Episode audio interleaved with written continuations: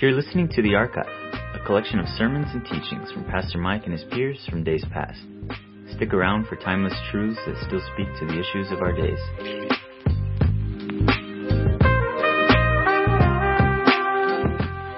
Today I'll be reading from the New American Standard Bible and invite you to follow along in whichever translation you might have with you. 2 Samuel chapter 14 verse 14. For we shall surely die and are like water spilled on the ground which cannot be gathered up again. Yet God does not take away life, but plans ways so that the banished one may not be cast out from him. Death is disgusting. It's disgusting because it speaks of separation from loved ones and unfulfilled dreams. Death is rude. It interrupts one's conversation with life. Death is not only rude, it's also ruthless. It will let nothing stand in its way as far as the accomplishment of its goal is concerned. Not only is death disgusting, but death is also disturbing. It's disturb- disturbing because it's a totally foreign experience for us. And what we do not know, we fear. It was Count Maeterlinck of Belgium who said, I am a frightened child in the presence of death. Woody Allen said, It's not that I'm afraid of dying, I just don't want to be there when it happens. I can tell many of you agree with Mr. Allen. In a more serious moment, listen to what this movie, movie mogul said.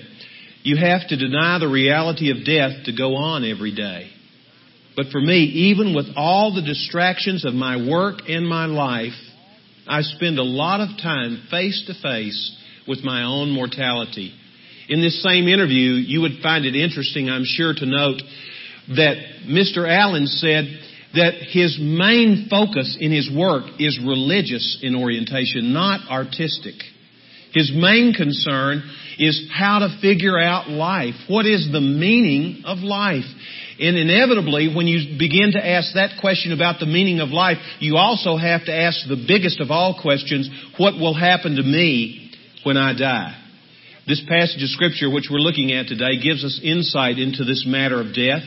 It speaks of the certainty of death. Look again at verse 14. The Word of God says, we shall surely die. In the New Testament book of Hebrews, we are told it is appointed once for men to die, and after this comes judgment. The Old Testament once again says there's a time to be born and a time to die. We each have an appointment with death, and it's etched in death's daytimer, but we are clueless. You may have heard about the artist who had his paintings in a particular gallery, and he went periodically to check to see if any of them were selling. He went one day and he asked the woman who owned the gallery if there'd been any interest in his paintings. She said, I have good news and I have bad news. The good news is that a guy came in here yesterday and asked if your paintings would go up in value once you were dead. And I told him, yes, they would. He proceeded to buy 15 of your paintings. And the artist said, and the bad news? And the owner of the gallery said, the bad news is the guy was your doctor.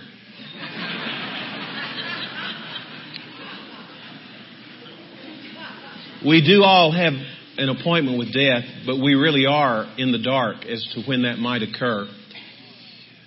A hearse in the state of Connecticut was seen with this license plate, you too. Philip of Macedon, the father of Alexander the Great, had one of his slaves given this assignment every day when that slave would see Philip of Macedon. He was to say to Philip, Philip, remember that you must die. Now I want to stop here and note something that the psychotherapist Carl Jung has said, that after a man reaches 35, a large portion of his thought processes have to do with this whole issue of dying. Now I'd like to see a show of hands of all who are under 35 who are here today. Just raise your hand, please. over half the people here probably under 35. This message is for you too. It's not just for the rest of us who are over the hill. Let me remind you, scholars of English literature, that the three greatest lights of the Romantic period, John Keats died at the age of 25. Percy Bysshe Shelley died one week short of his 30th birthday. Lord Byron died when he was 36. Death visits the young as well as the old. Death is no respecter of persons when it has to do with age. During the Middle Ages, the skull and crossbones could be seen etched on drinking cups, bridges, rings, and china as a reminder that life is fleeting and reflects what the Bible says in the fourth chapter of James, that our life is but a vapor and it's soon going to vanish away. How quickly life seems to elude us. As scary as death is though, it's nothing compared to meeting a holy God did you notice as we were reading through the 10th chapter of Hebrews that the Bible says it is a terrifying thing to fall into the hands of a living God? Pope Paul VI said, the fear of God's judgment at the moment of death is always present and full of mystery. I wish I could have had an audience with the Pope. This brother in Christ, I would assume. And I would have liked to have taken him to 1 John chapter 5 verse 13 which says, I write these things to you who believe in the name of the Son of God in order that you may know that you have eternal life. And this is the testimony. God has given us eternal life. And this life is in His Son. He who has the Son has life. He who does not have the Son of God does not have life. It's rather clear cut. Do you have Jesus Christ as your personal Lord and Savior? Have you opened your life to Him and received Him? If that's the case, I would invite you to turn with me to the fifth chapter of the book of John and listen to these wonderful words which Jesus spoke. John chapter 5, beginning with verse 24. Jesus says, Truly, truly, I say to you, he who hears my word and believes him who sent me has eternal life. Eternal life is a present possession for those who have received Jesus as their Lord and Savior and does not come into judgment, but is passed out of death into life. What a wonderful description of what occurs when a person receives Christ. Spiritually dead. All of a sudden, the lights are turned on. The person receives Christ. The person moves in the direction of Jesus. Out of death into life. Jesus himself describes himself on more than one occasion as I am the life. I am the resurrection in the life. I am the way and the truth and the life. And notice what Jesus says. The person does not come into judgment. It is appointed unto men once to die, and after that to face judgment. But the good news for those of us who are in Jesus Christ is when that happens, when we stand before Christ at the judgment seat of Christ, it's not going to be, to be a dreadful day. It's not going to be a terrifying moment. It's going to be a wonderful moment. It's going to be a glorious moment because we will not be clothed in our own acts of righteousness I remind you what the prophet Isaiah said on behalf of God. He said, all your righteous acts are like filthy rags. The most righteous person present this morning, if we could pinpoint who that individual is in this room, if you could take all of your righteous deeds and you would put them before the Lord, they would be like a pile of dirty rags before the Lord, defiled before God. But the good news for us is that we're clothed not in our own righteousness if we're in Christ. We're clothed in the righteousness of Jesus Christ. And when Christ looks at us now and God the Father looks at us now, guess where we are? We're in the best place of safety imaginable. We're in Jesus Christ. Nothing can separate us from the love of God that is in Christ Jesus our Lord, the Bible says. So if you're in Christ, you have no need to fear death. The terror, however, of falling into the hands of the living God is to be found in death's cause. And let's return now to 2 Samuel chapter 14 and read it again. For we shall surely die and are like water spilled on the ground which cannot be gathered up again. Yet God does not take away life. Now I love this. A lot of people blame God for taking away life, but that is not the case. God does not take away life. Listen to what God says through the prophet Ezekiel in the 18th chapter of that prophet's book. He says, Why will you die, O Israel? He's pleading with Israel not to turn away from him, but to turn to him. Why will you die, O Israel? For I find no pleasure in the death of anyone, not just those who are my children, but of anyone who dies, declares the Lord God. Our God is one who takes great pleasure in people living spiritually and coming to life. Jesus said in John's Gospel that God did not send the Son into the world to condemn the world, but that the world through Him should be saved. Jesus did not come to rub sin in. Jesus Christ was sent to rub sin out. That's why He died on the cross. That's why He was raised from the dead. So that you and I will no longer have to live in fear of dying. Because when we die, we will merely pass from this form of existence into eternal life in the fullest sense of the word with the Lord. So what is death's cause? In a word, it is sin. Once again, I appeal to the prophet Ezekiel in the 18th chapter. He says, the person who sins will die. Also in Romans chapter 5, the 12th verse, the Word of God says, Therefore, just as sin entered the world through one man and death through sin, guess why people die? It's because sin is in the world. It's sin in your life and my life that ultimately results in our dying. Not that every sickness is directly related to sin, but if we did not have sin in us, we would not die. Let me repeat this verse again. Therefore, just as sin entered into the world through one man, namely Adam, and death through sin. And death has spread to all men, every man, because all have sinned. All have sinned and fallen short of the glory of God. The wages of sin is death. In Isaiah chapter 59, God says, your iniquities have separated you from God. So why am I separated from God? As this passage of scripture suggests, why am I banished from God. Why am I in jeopardy of being cast out by God? It's because of my sin. It's my sin which separates me. It's my sin which causes God to hide His face from me. Well, are we just stuck in this dilemma? Fortunately not. Because this passage of scripture also speaks of death's conquest. Read this last part of verse 14 again.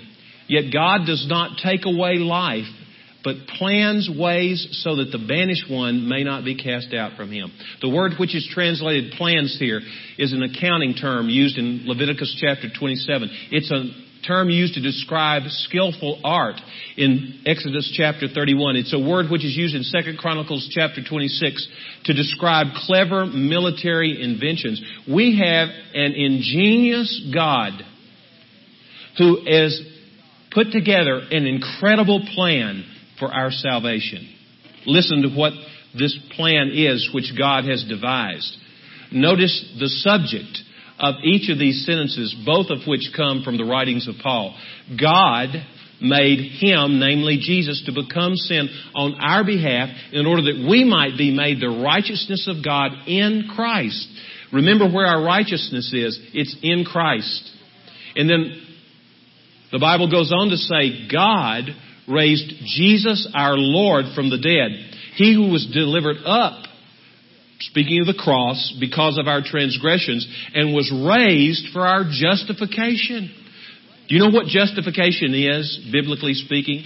Just as if I had never sinned. I want to go back to where I was a few moments ago.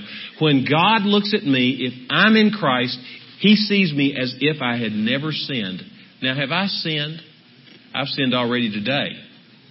And I've confessed it to the Lord, and I'm not going to tell you what it was. because He's already forgotten it. But I have. As far as the east is from the west, so far has He removed our transgressions from us, the Bible tells us, once we confess our sins. Christ also died for sins once for all, the righteous for the unrighteous. Isn't that incredible? This sinless Lamb of God who had no reason except to be motivated by an incredible love, something that we cannot begin to fathom. who loved us unconditionally while we were yet sinners, while we were still in a position of animosity and enmity toward Him, while we were His enemies, His foes, what did He do? He became man and then He lived and then He died after having lived a sinless life to secure your salvation and my salvation. Incredible. God's plan is life, not death. Would you say that with me? God's plan is life, not death. The apostle Paul says, for to me to live is Christ, but to die is gain. Now listen, I'm going to read something to you because I don't want to mess it up and get off on a tangent, but I want you to hear this. We fear death in direct proportion to what we feel we will lose by it. The person who lives to accumulate wealth and dominate people has a lot to lose by dying.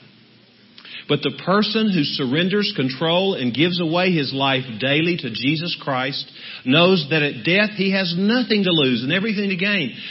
How can you and I be best prepared to die? Well, the way we can be best prepared to die is to start doing it today. And I'm not talking about physical dying. I'm talking about spiritual relinquishment of control of my life. Jesus says, whoever wishes to save his life shall lose it. But whoever loses his life for my sake in the gospel shall save it. Jesus says, if anyone wishes to come after me, let him deny himself and take up his cross how frequently? Daily and follow me. The apostle Paul's testimony is, I die daily. When you and I get to the end of our lives, the ease with which we will pass from this life to the next will be directly related to the way in which we have related to our lives in terms of yielding our lives to the Lord. Our experience will have taught us that it is in losing our lives that we ultimately find our lives. The more we learn to trust God as evidence in our letting go of the control of our life, the more he will be able, we rather will be able to accept His physical dying, our physical dying, the ultimate surrender, entrusting our souls back to the faithful Creator. In preparation for this message, I went to a book which I'd read many years ago by a man named E. Stanley Jones, who was a great missionary to India. And in the book, he tells a little story that was so powerful he told about going as a pastor to minister to a woman in Christ who was dying. And when he got there, she was almost hilarious. And he thought she probably was reacting to the drugs she'd been taking for pain. But it was obvious after he was there that she wasn't even in, on any kind of painkiller. And she said, I'm almost being tickled to death. Can you imagine?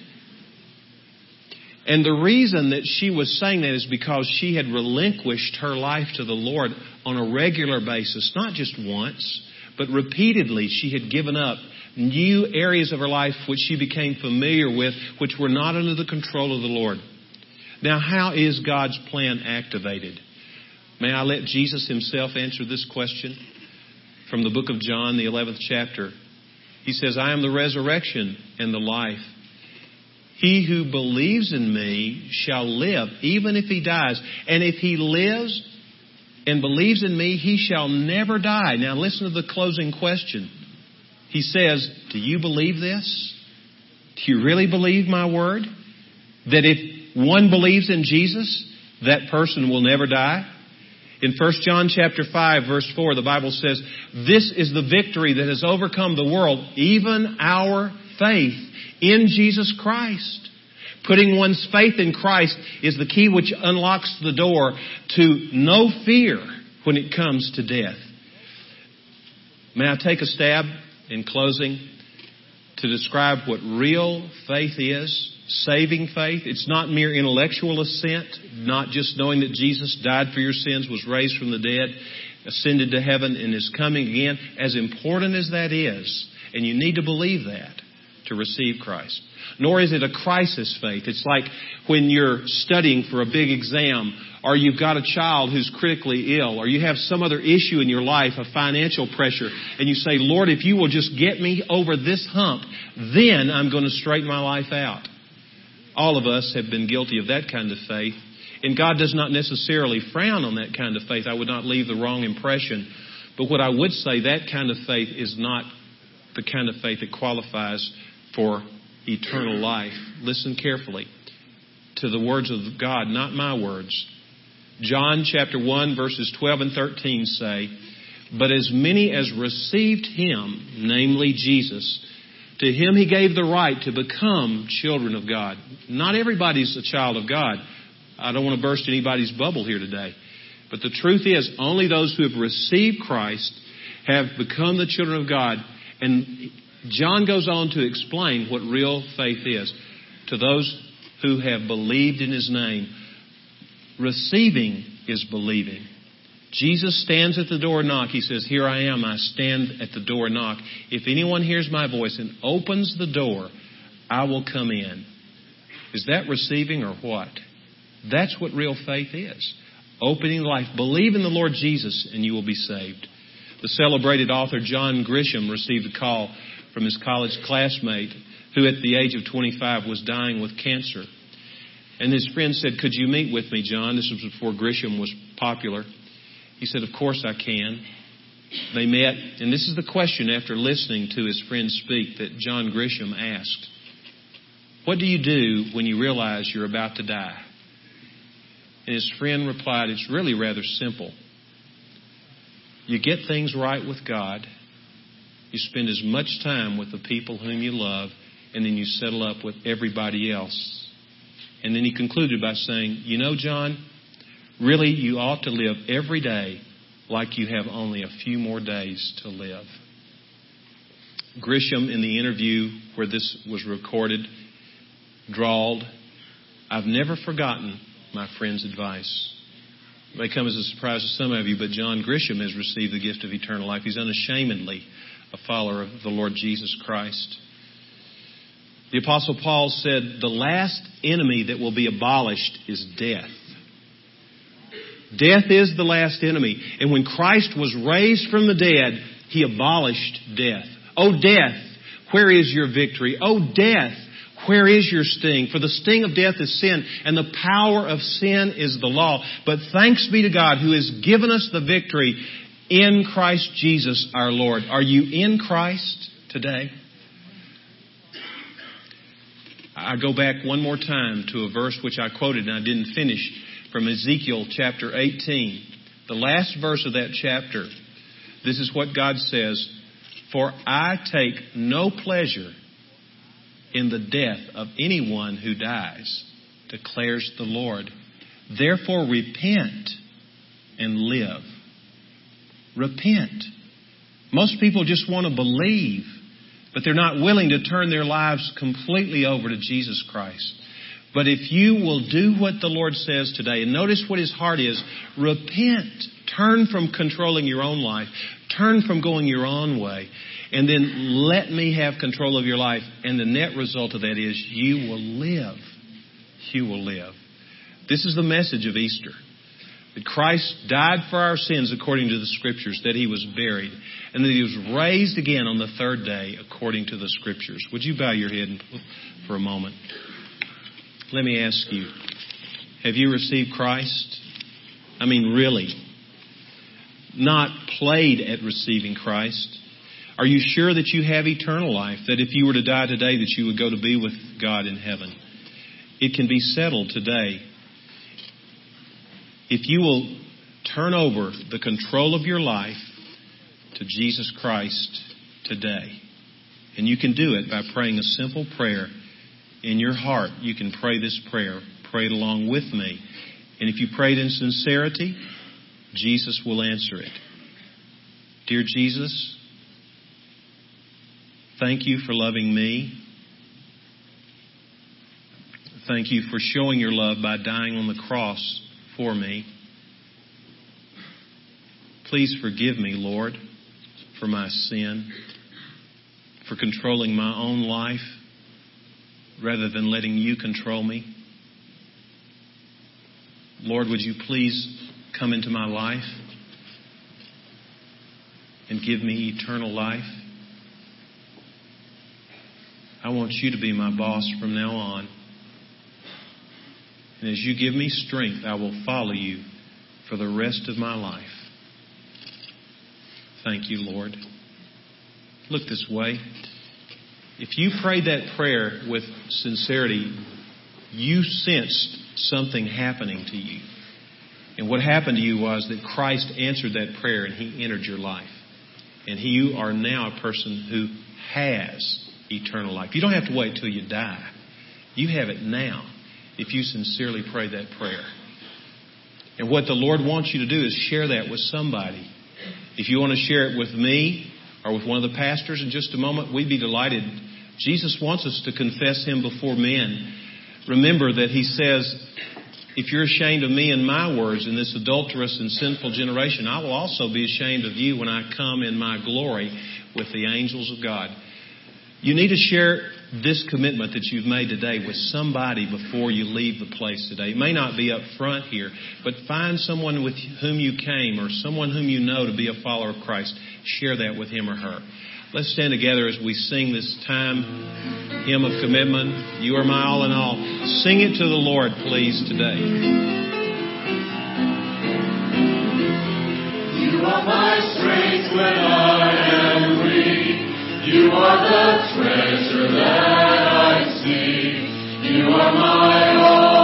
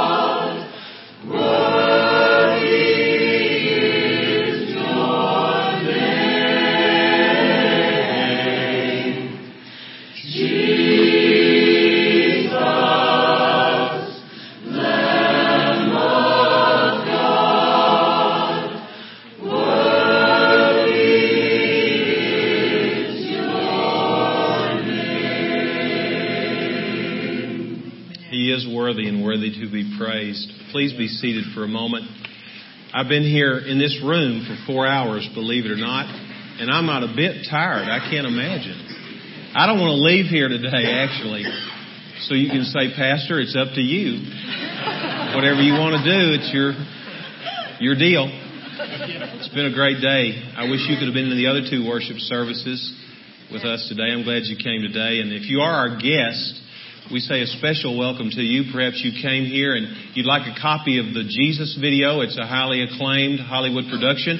You can get one in the foyer when you leave today, and we invite you to do that. I'm going to ask also Margarita Trevino to stand with her mother and dad here at the end of our worship time, and you'll take a moment to come by and congratulate Margarita and her public profession of faith by being baptized as a believer in the Lord Jesus Christ. You guys just be ready. We're we've got to take the offering and have another song before we do that. So we're so delighted about this. Joseph, am I forgetting? I know I'm probably forgetting something. All right. I, I forget something every service.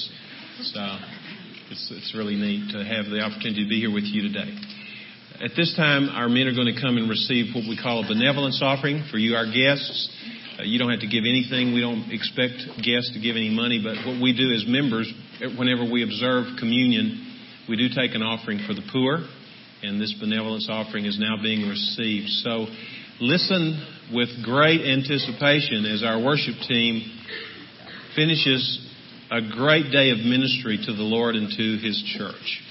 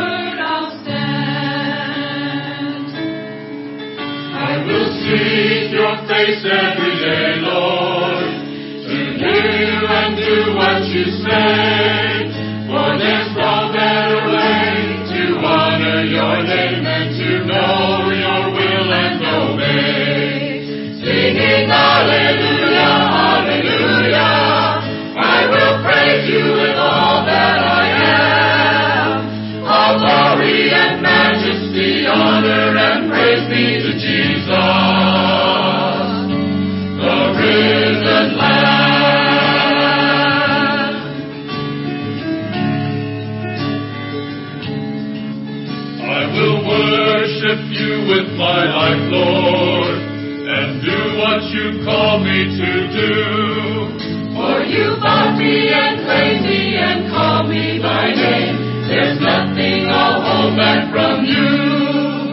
Singing hallelujah,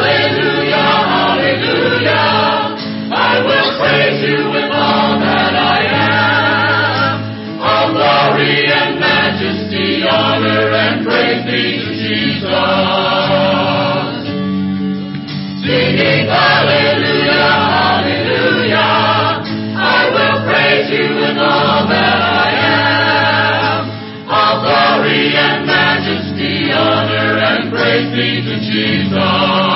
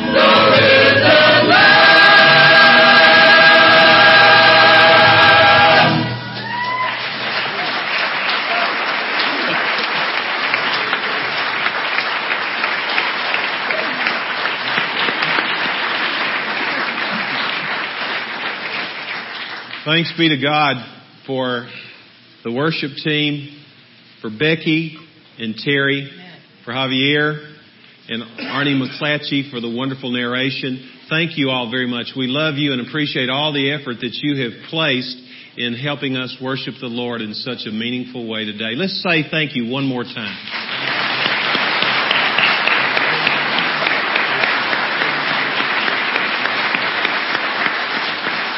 Amen. All right, Brother Joseph, if you will come and close us in prayer, let's stand together and you'll be dismissed when Joseph finishes praying. As we stand, would you please join hands with the person next to you? Let's go ahead and gap the aisles too here so we can be a family uh, across the aisles. Amen. Amen. Let's pray. Father, to be in your house is a joy. I was glad, very glad when they said to me, let us go to the house of the Lord today. Now to him who's able to do exceedingly abundantly beyond all that we ask or think, according to the power that works within us, to him be the glory in the church and in Christ Jesus to all generations forever and ever. Amen and amen. The Lord bless you. You're dismissed. Amen.